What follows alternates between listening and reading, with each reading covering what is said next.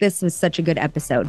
I think I feel like this is one of the probably the best episodes we've ever done. I think, look at that. That's just spur of the moment podcast, just mic dropping everywhere. Yeah, we weren't going to record today, guys, but there you go. Straight fire. But excuse my passion. Hey there. Welcome to Tater Talks, Two Bitches Talk Fitness. I'm Brooke. And hello, I'm Iris. On this show, we challenge the common understanding of what it means and what it takes to be fit and healthy. We explore all things fitness, nutrition, mindset, and mental health without the fluff and BS. So grab a coffee, get ready to laugh, cry, even learn a thing or two. Let's get into it.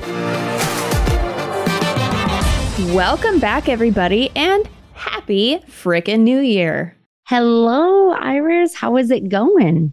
Good. Just kind of plugging along. Holidays were great, I'm sure, speaking ahead of time because we're recording before Christmas. But yeah, all good things. How are you?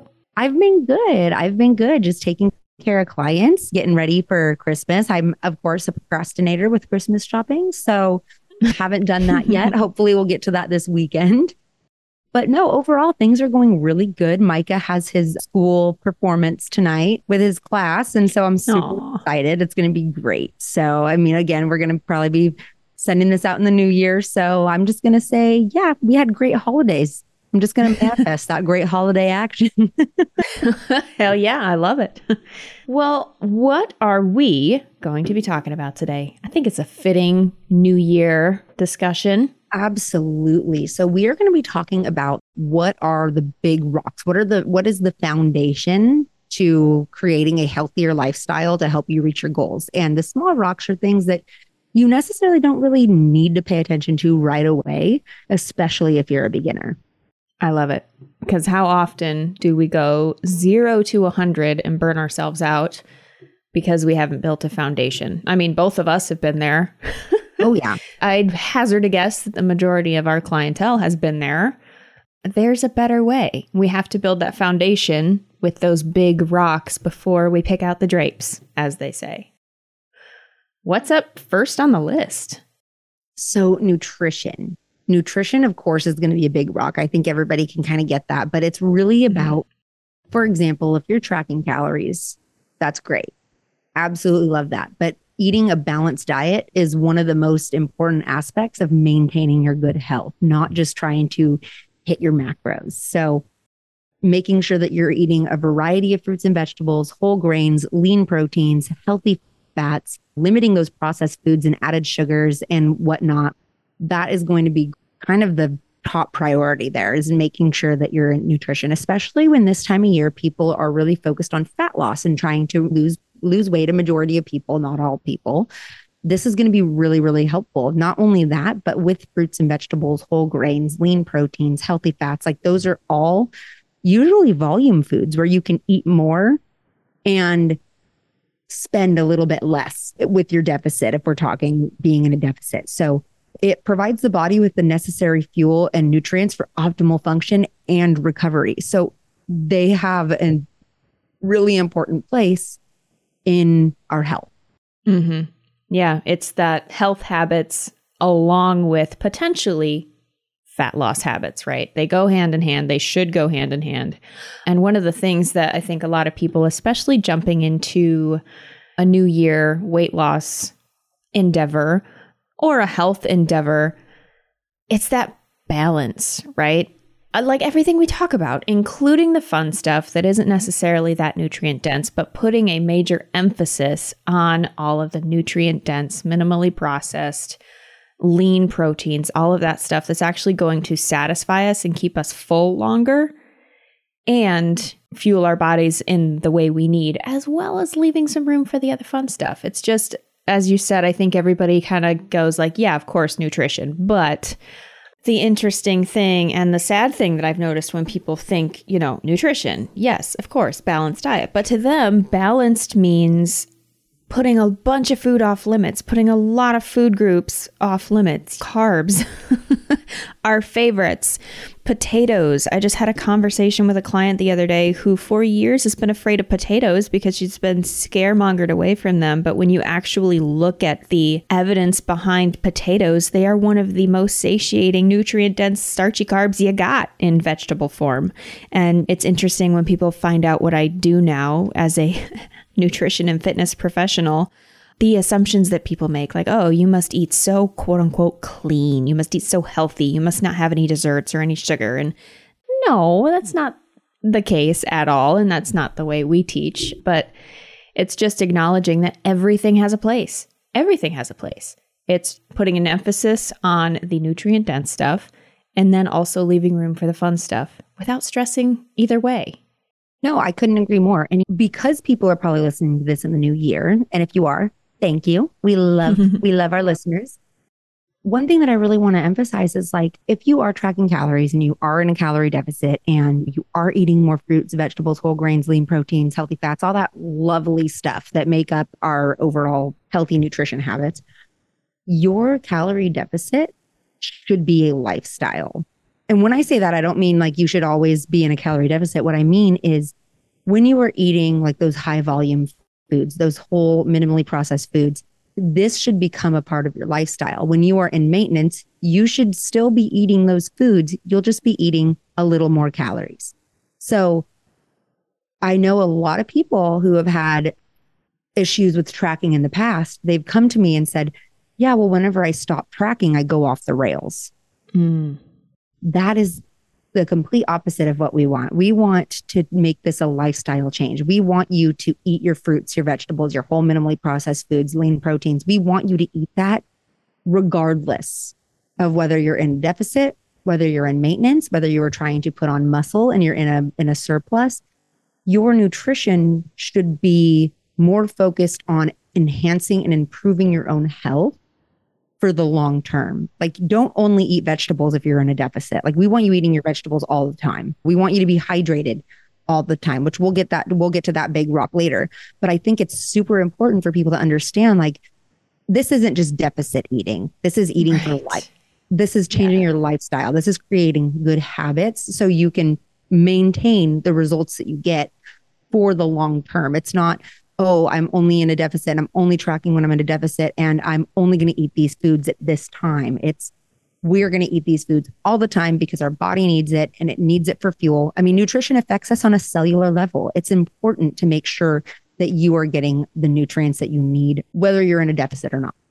Yeah. And establishing this big rock will help you not need or want to be in a deficit all the time. A lot of people who don't carry these actions through into maintenance are the same people who say, well, maintenance didn't work. It's just another version of a yo-yo, maybe not as drastic, but it's like, okay, you do this stuff in a deficit and then you get back into quote unquote maintenance, which is not real maintenance. And then all of these actions go flying out the window. And then 3 months later, you're like, oh shit, I got to get into a deficit again because I don't like what's happening to my body.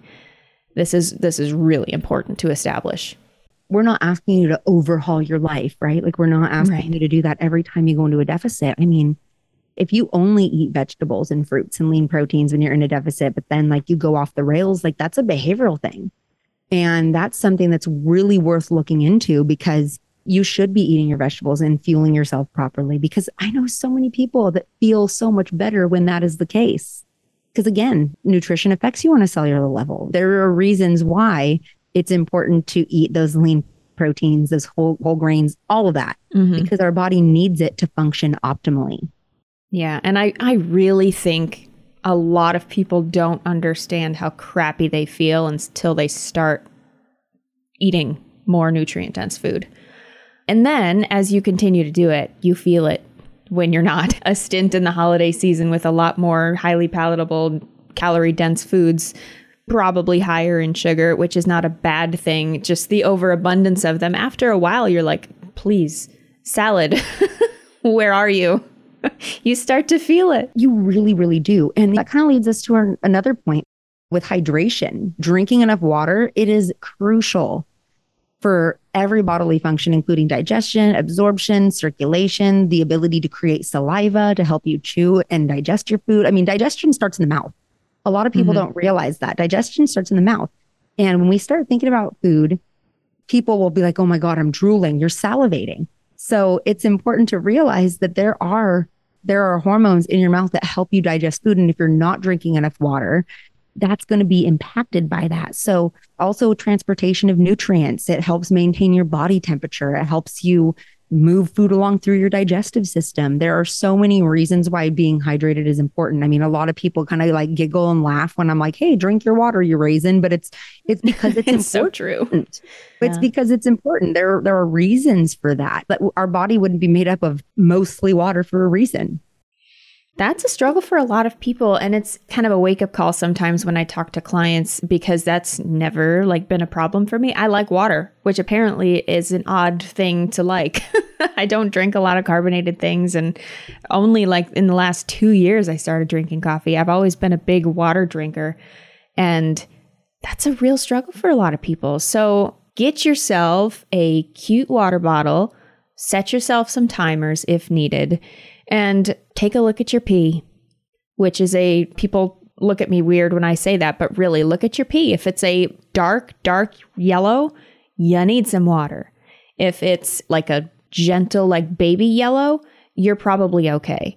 But it's so important for so many physiological processes, like Brooke said, not to mention, it kind of bugs me when people say, you're not hungry, you're just thirsty. You don't really confuse hunger and thirst, I don't think, as easily as a lot of people say. Brooke, maybe you have a different opinion on this, but I don't think it's as just drink. You're not hungry, you're thirsty. Sometimes you're hungry, okay? But there is something to be said for the habit of drinking a big glass of water before you eat. Just make it a habit. Habit stack that, right? You're going to eat, so just throw in a glass of water with it. I love that you say that, because I literally do that every morning before I have my coffee. I challenge myself to drink 16 ounces of water before my first 12-ounce cup of coffee.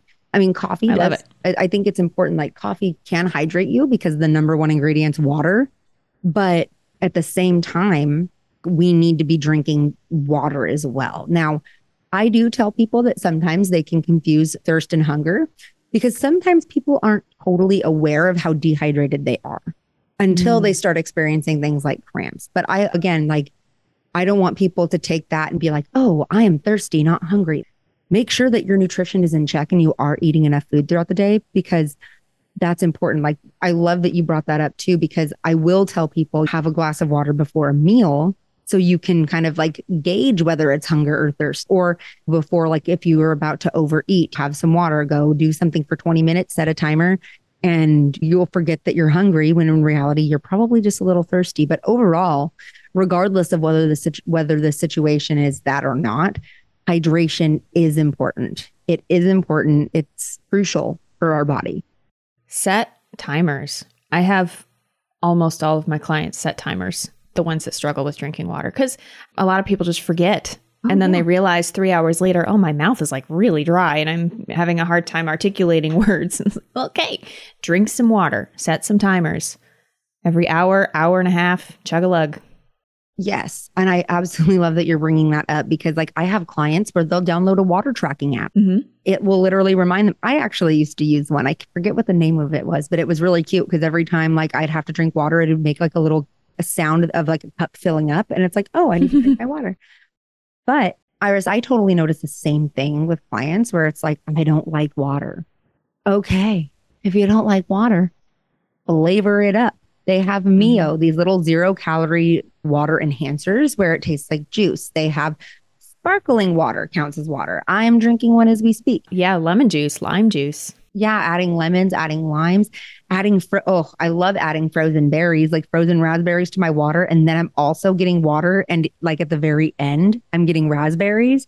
So it's like water and fiber. Fiber right in one glass. But you can also drink tea, like an herbal tea. That's also a good option if people don't like to drink just plain water. Like I don't drink just plain water because for me, that would be boring. I like flavor. But I am really good at drinking plain water as well. Like when I go to the gym, I drink my plain water. I have to. Yeah. But yeah, just making sure you're getting it in regardless. Like there are so many ways that you can get water in, eating fruits with a high water content, like watermelon, like honeydew melon. I've been on a honeydew kick lately. Too bad it's not in season. There are ways to get water through your food as well. But most importantly, you just got to make sure that you're hydrated. Check your pee. I love it. I said that to a client the other day and she kind of responded with a look like, oh, what? Well, yeah. It's our body's way of telling us what's going on. Exactly. What else is important, Iris, besides water and nutrition? Regular physical activity. Strength coaches here. Whatever it is, in a perfect world, we would like everybody to be doing a balanced mix of strength training and cardio, and then a little bit of tweakage depending on the specific individual's goals. But movement is so important for your mental health, for your physical health, obviously, for your digestion, for your stress management levels, for your mobility, for that investment in yourself. So especially with strength training. Because when you're old, you want to be mobile and independent, and strength training is where it's at when it comes to that. Absolutely. I mean, strength training has so many benefits. Strength training helps people with function as they age. I think that's incredibly important. And also it helps with increasing bone density. So if you do fall in your old age, you're not breaking your bones. The more lean body mass we have, the more calories our body needs to burn to sustain your body. All these people, it's funny because like we're getting into that time of year where there's a lot of marketing. There's a lot of like, oh, use this thermogenic fat burner, drink cold water because your body's going to burn more calories. When in reality, to reset your metabolism or boost your metabolism. First of all, there ain't no boosting when we're talking about metabolism. Right. That's not how it works. What works is making sure that you are building muscle mass. That way your body increases its metabolism because you are strength training, and that takes time to build muscle. So you don't just boost it, you have to work for it, which I think is really important to mention. Mm-hmm. It plays a significant role in maintaining and improving health. It aids in your weight management, improving your cardiovascular health. It strengthens muscles and bones, enhances mood. It does all these things. Like, who do you know that has told you, I really regret that workout? Right. Most of the time, people don't regret the workout. And if they do, it's probably because they did something wrong. But yeah. Murdering themselves with HIIT for the 7th time that week. Or you're pulling a Coach Brooke and accidentally dropping a weight on your foot or something like that. That will definitely cause like a not so great workout. It actually will just cause me to have a shitty attitude. But there are so many different reasons why physical activity is important. And I think that we can use this time to really talk about NEAT and exercise activity. Mm-hmm. A lot of people think physical activity is just a strength workout or a HIIT session or cardio, but that's not necessarily the case. The reason why getting your steps in is so important is because it raises your NEAT, and that's your non-exercise activity thermogenesis. And it's pretty much all the small movement that you do throughout the day that's not structured exercise. For example, parking farther away at the grocery store to increase your steps. When you increase your steps, that is going to help your NEAT. And the reason why that's important is because NEAT is affected right after your BMR. So you have your BMR, which makes up about 70% of your total daily energy expenditure. And right after that is your NEAT. Your NEAT really factors in to your total daily energy expenditure, which is what we as coaches base a client's deficit, maintenance, or surplus at. So when we're talking about total daily energy expenditure, in order to find out where you're sitting, your BMR, which is your basal metabolic rate, which is really just keeping the lights on, keeping you breathing, keeping your heart pumping, all that, it takes about 70%. Coming in hot next is your NEAT. So all of like what I had mentioned with the getting your steps in, if you're cleaning your house, that all contributes to your NEAT. It all does. And it contributes 15 to 20%. So it's really important to get your sits. Not insignificant. Yes. So yeah. I mean, like if a client has to miss a workout, which is your exercise activity, I would much rather you go on a 20-minute walk than not do anything, because that's still contributing more to your total daily energy expenditure than exercise alone. But exercise is important for the reasons that we named above. And coming in hot next, we talked about nutrition a little bit, but that's your thermic effect of food. So that your body requires more calories to digest protein than any other macronutrient.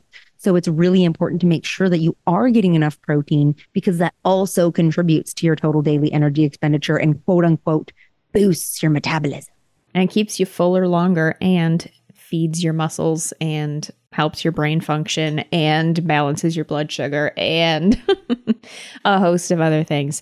And frankly, a lot of people are not eating enough protein, and they've been under eating on protein for so many years. So if that's a first step, I would say start adding some protein to your nutrition. But there's a few other things about physical activity, but especially strength training, that I wanted to mention.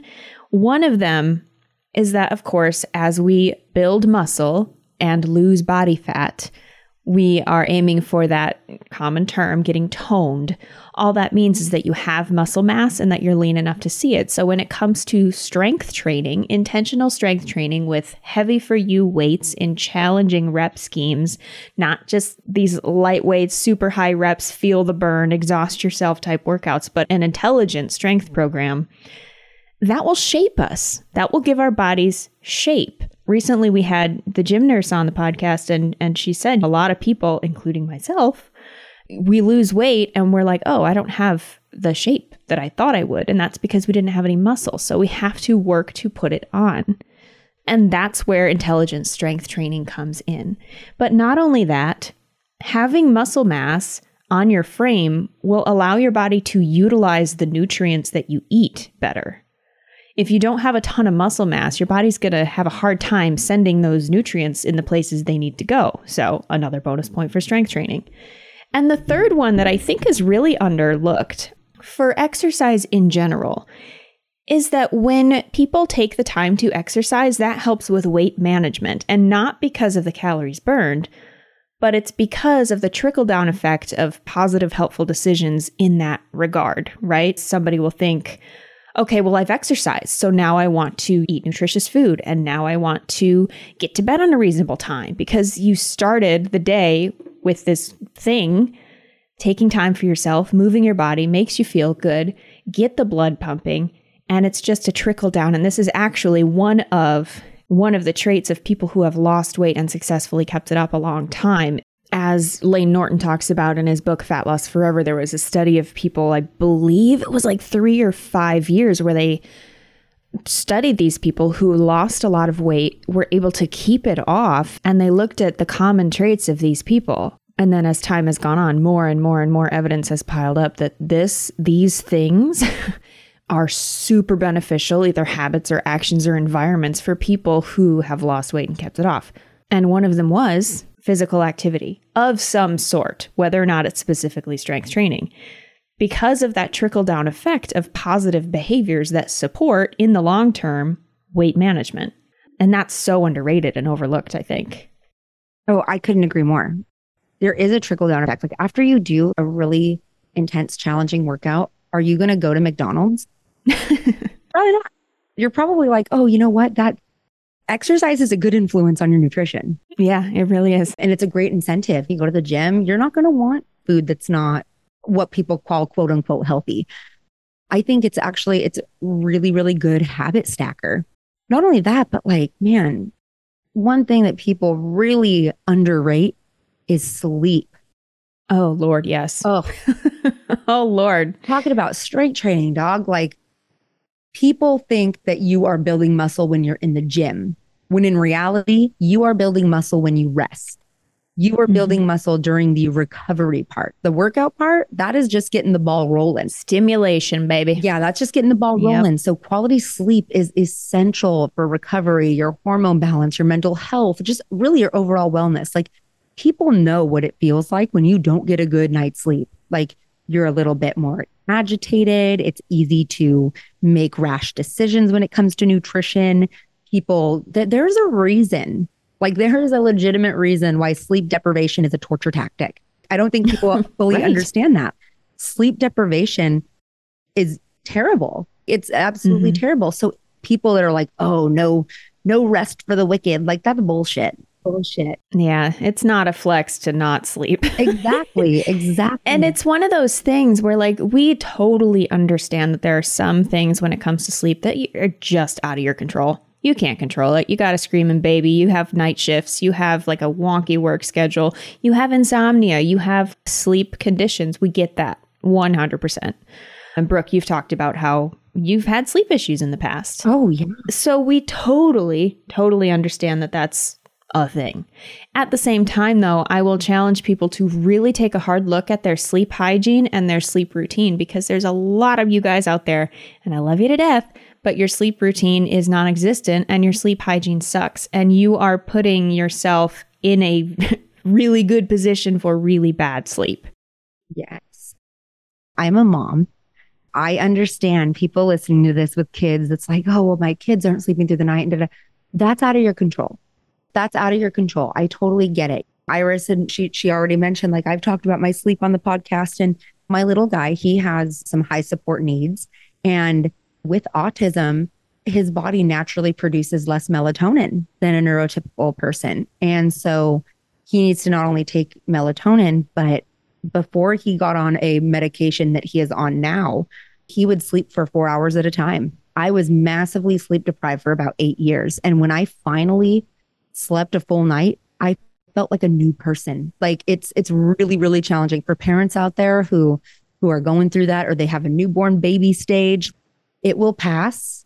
It sucks for a short amount of time. I mean, it's not common for 8 years to go by with sleep deprivation. So don't think that that's going to happen. But mine is a different circumstance. But you can still create good sleep hygiene routines when you're a parent. Sleep when the baby sleeps. I know everybody says that and everybody hates when people say that, but it's so true. It's imperative. The laundry can go fuck itself, mainly because I don't like doing laundry. But ask your partner for help. Yes. And understanding that like sleep is essential for your health. If people are going to prioritize binge watching a TV show over their sleep, that's going to affect your health and wellness goals. Because when you wake up and you're super tired the next morning, you go to Starbucks, you get your coffee, you're a little hungry. So you decide, I'm going to get a pastry with that. Like, I'm tired. That happens.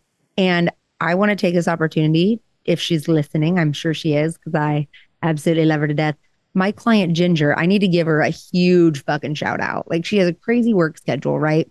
But when we first started working together, she was only getting like 6 hours of broken sleep, like 2 hours here, a couple hours there, due to her work schedule. And now, like, she is averaging a solid 6 to 8 hours because she has worked relentlessly on her sleep hygiene. And it has produced incredible results for her, because she's doing the work of making sure that she's taking care of her sleep habits. So it is super important. And Ginger, like, you're listening to this, way to fucking go, girl. Like, I'm super proud of you. Let's go, Ginger. Let's go. Yeah, that's amazing. Yeah, sleep. Oh my gosh, sleep. It's so important. Not to mention all the other things we talked about, but brain function, memory consolidation, hormone production, and it trickles down to everything. And for those with nutrition-related goals, a lot of people don't understand how shitty sleep will affect your hunger hormones.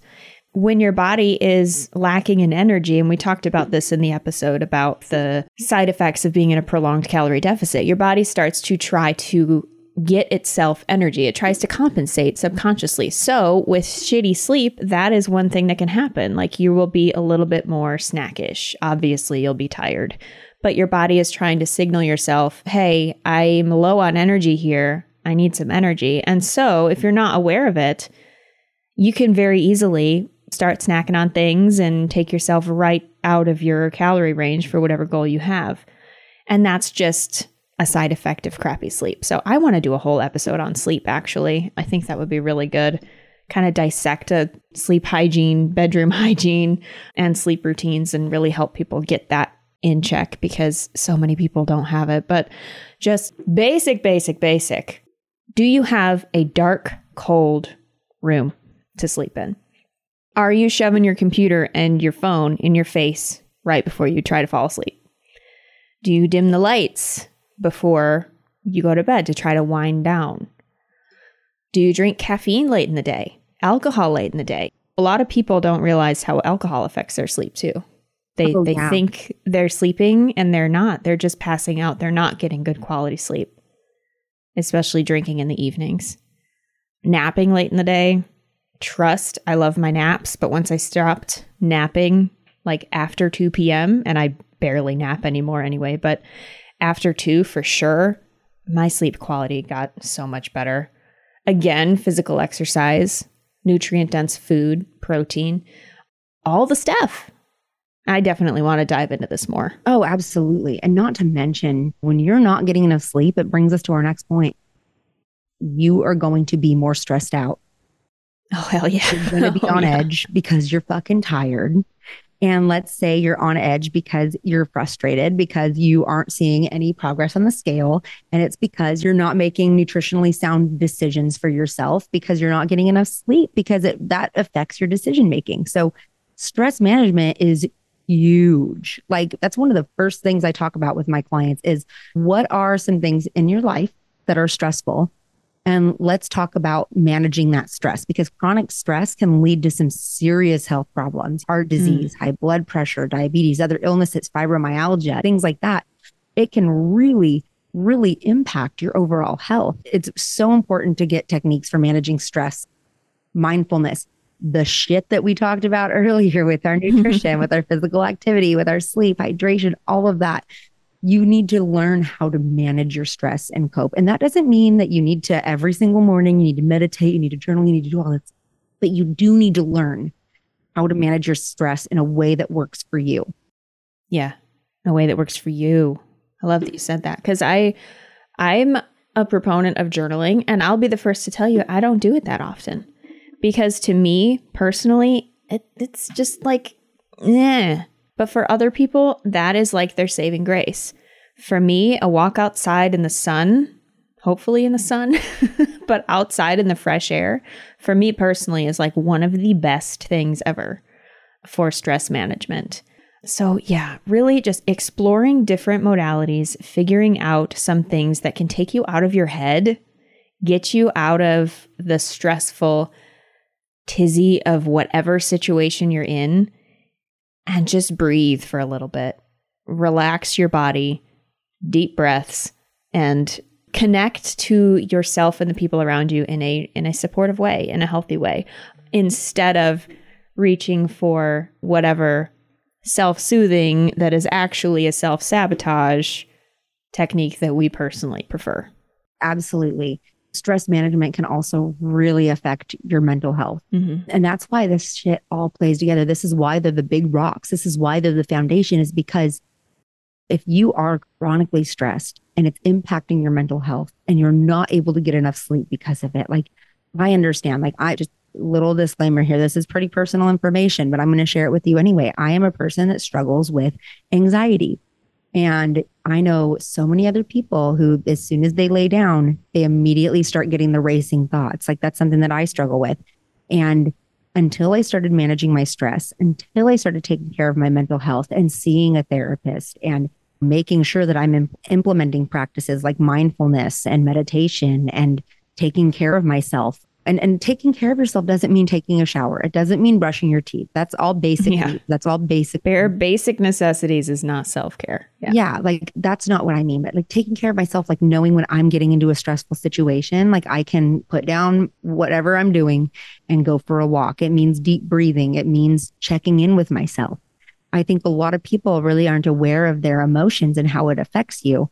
And it is so important that you keep your mental health in check because it's going to enhance your quality of life if you do. If you feel like you need to talk to someone, see a therapist, like there's nothing wrong with going to therapy. And they can give you, like if you're wondering like, oh shit, how can I manage my stress? Like what are coping strategies? Like finding a really good therapist can help you with that. Could not agree more. I think that leads into kind of a subtext that I want to throw out there is alcohol. If you're struggling with stress and your mental health, I think alcohol is probably one of the worst things you can turn to because it's a depressant. Alcohol is a depressant. It's like throwing fuel on that fire. It's not a good option. If you're struggling with depression, anxiety, just general stressors in life, again, because of the way it affects your sleep, the way your body has to process it, it sees it as a toxin because it is. I just really encourage you to consider, not consider, do limit your alcohol intake or omit. Just wanted to put that in there as well. But I also think that leads to another one, which is your social connections, your friend group, your family group, your chosen family. In my little group of IRL friends, we have a joke, our italics family, because there's family and then there's family.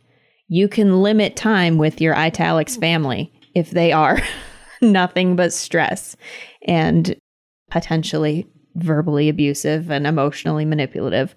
Just because you're blood related or adopted, I'm adopted, all my fellow adopted boys and girlies out there, doesn't mean you have to give them all of your time and attention. And that's something that I've been a little bit more open to talking about, I think, as this year draws to a close, because you guys have to be more aware of who you're allowing in your circle.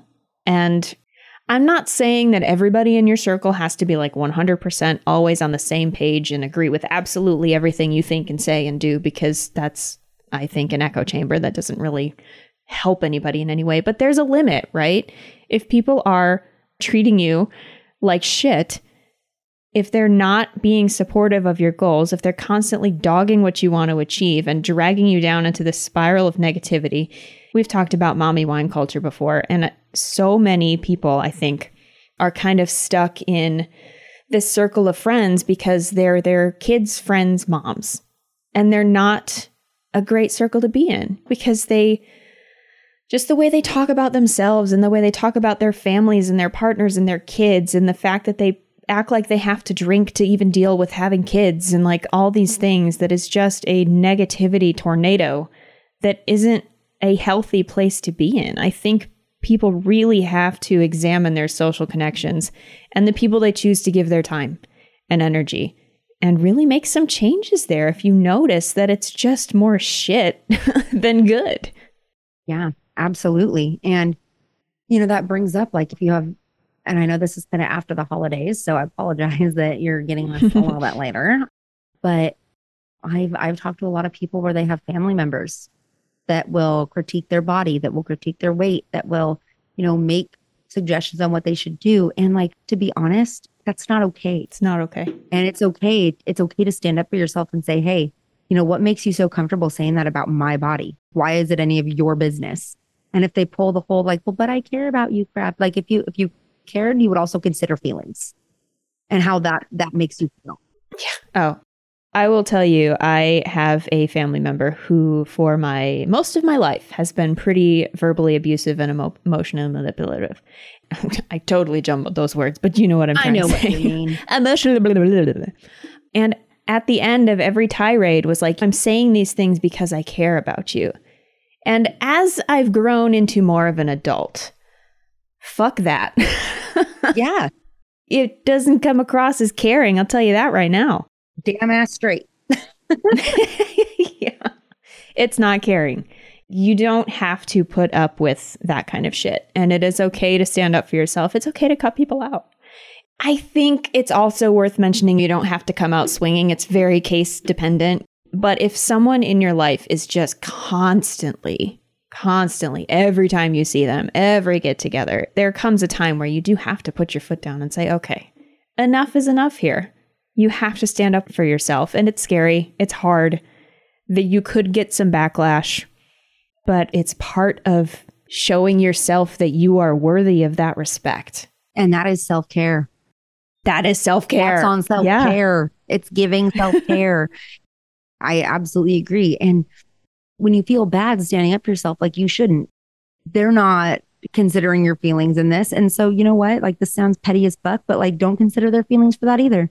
Like, if you've told someone, like, hey, please don't talk about my body. Please don't talk, whether it's positive or negative. Just don't fucking question people's bodies. Ugh, is that hard?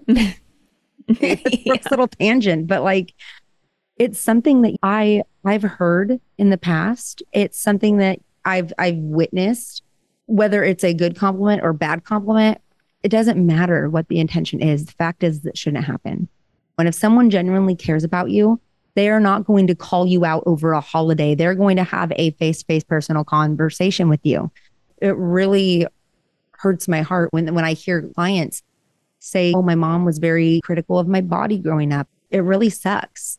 It really sucks because as a coach, we see this a lot, and it's hard because that typically is so ingrained that people get so anxious around the holidays because, oh, I have to see my mom and she's going to make a comment about my body or my weight, or she's going to make a comment about somebody else's body and weight. And then you're sitting there in this awkward situation. That's happened to me, and it's harmful.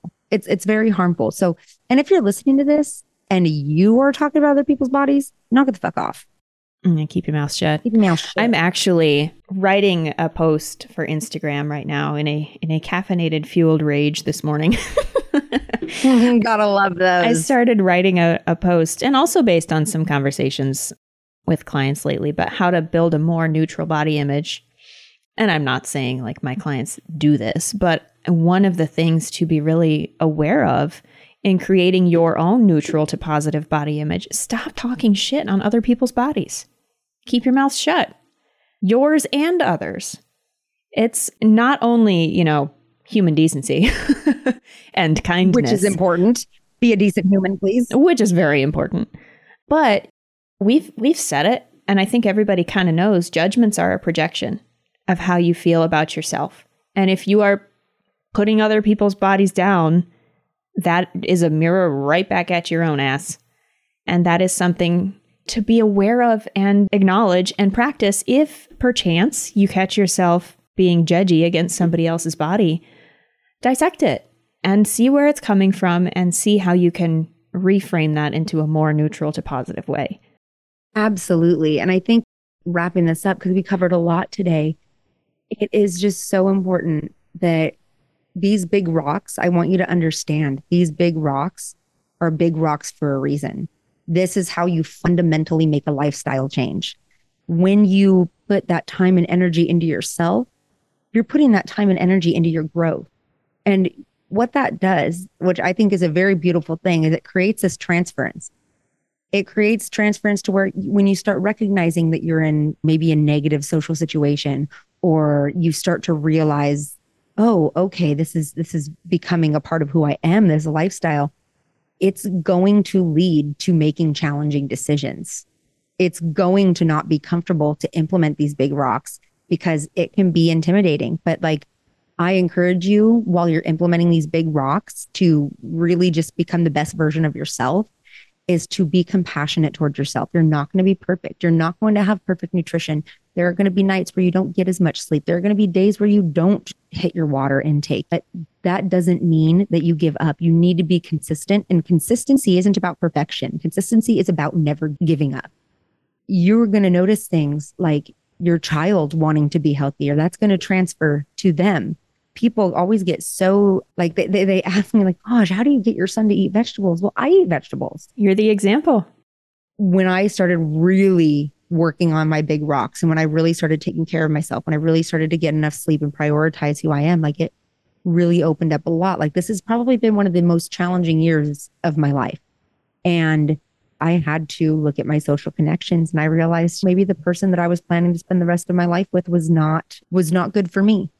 Wasn't good for me. And I noticed like this transference of my son eating healthy vegetables, doing all this stuff. And I started to notice my mental health was being impacted.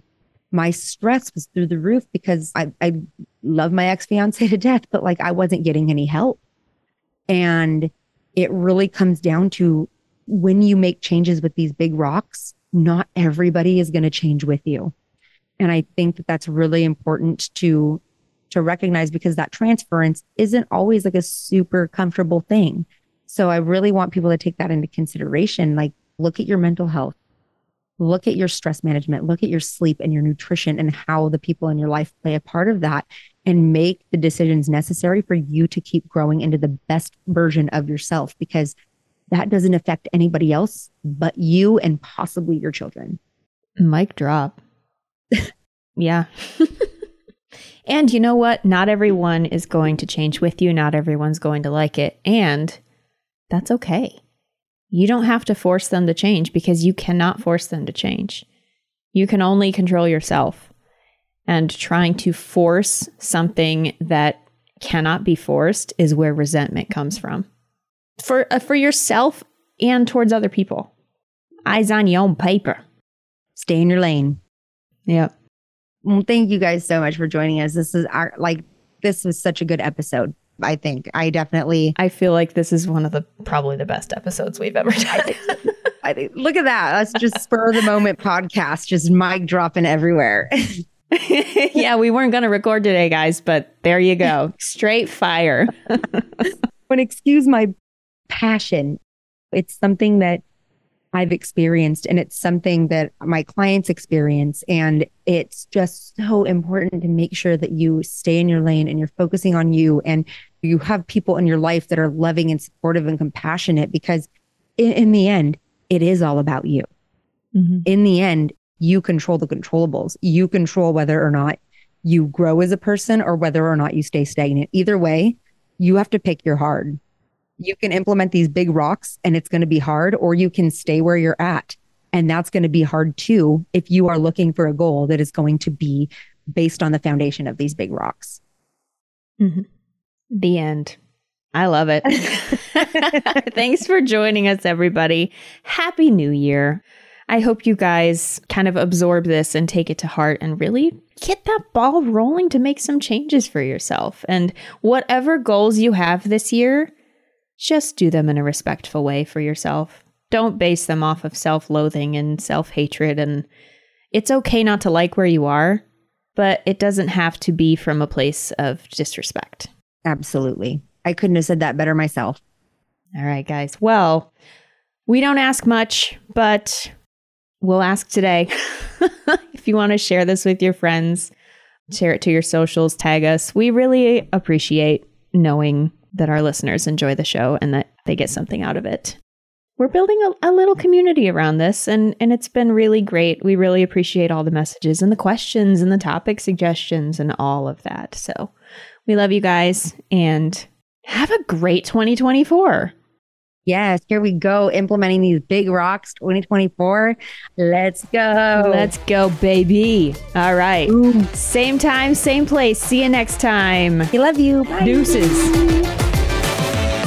Thanks for listening to Tater Talks, Two Bitches Talk Fitness. If you enjoyed the show, let us know by writing a review, subscribing wherever you like to listen to podcasts. Find me, Iris, on Instagram at IrisDeadlifts. And you can find me, Brooke, on Instagram at GetYouABrooke. We'll talk to you soon. Nice.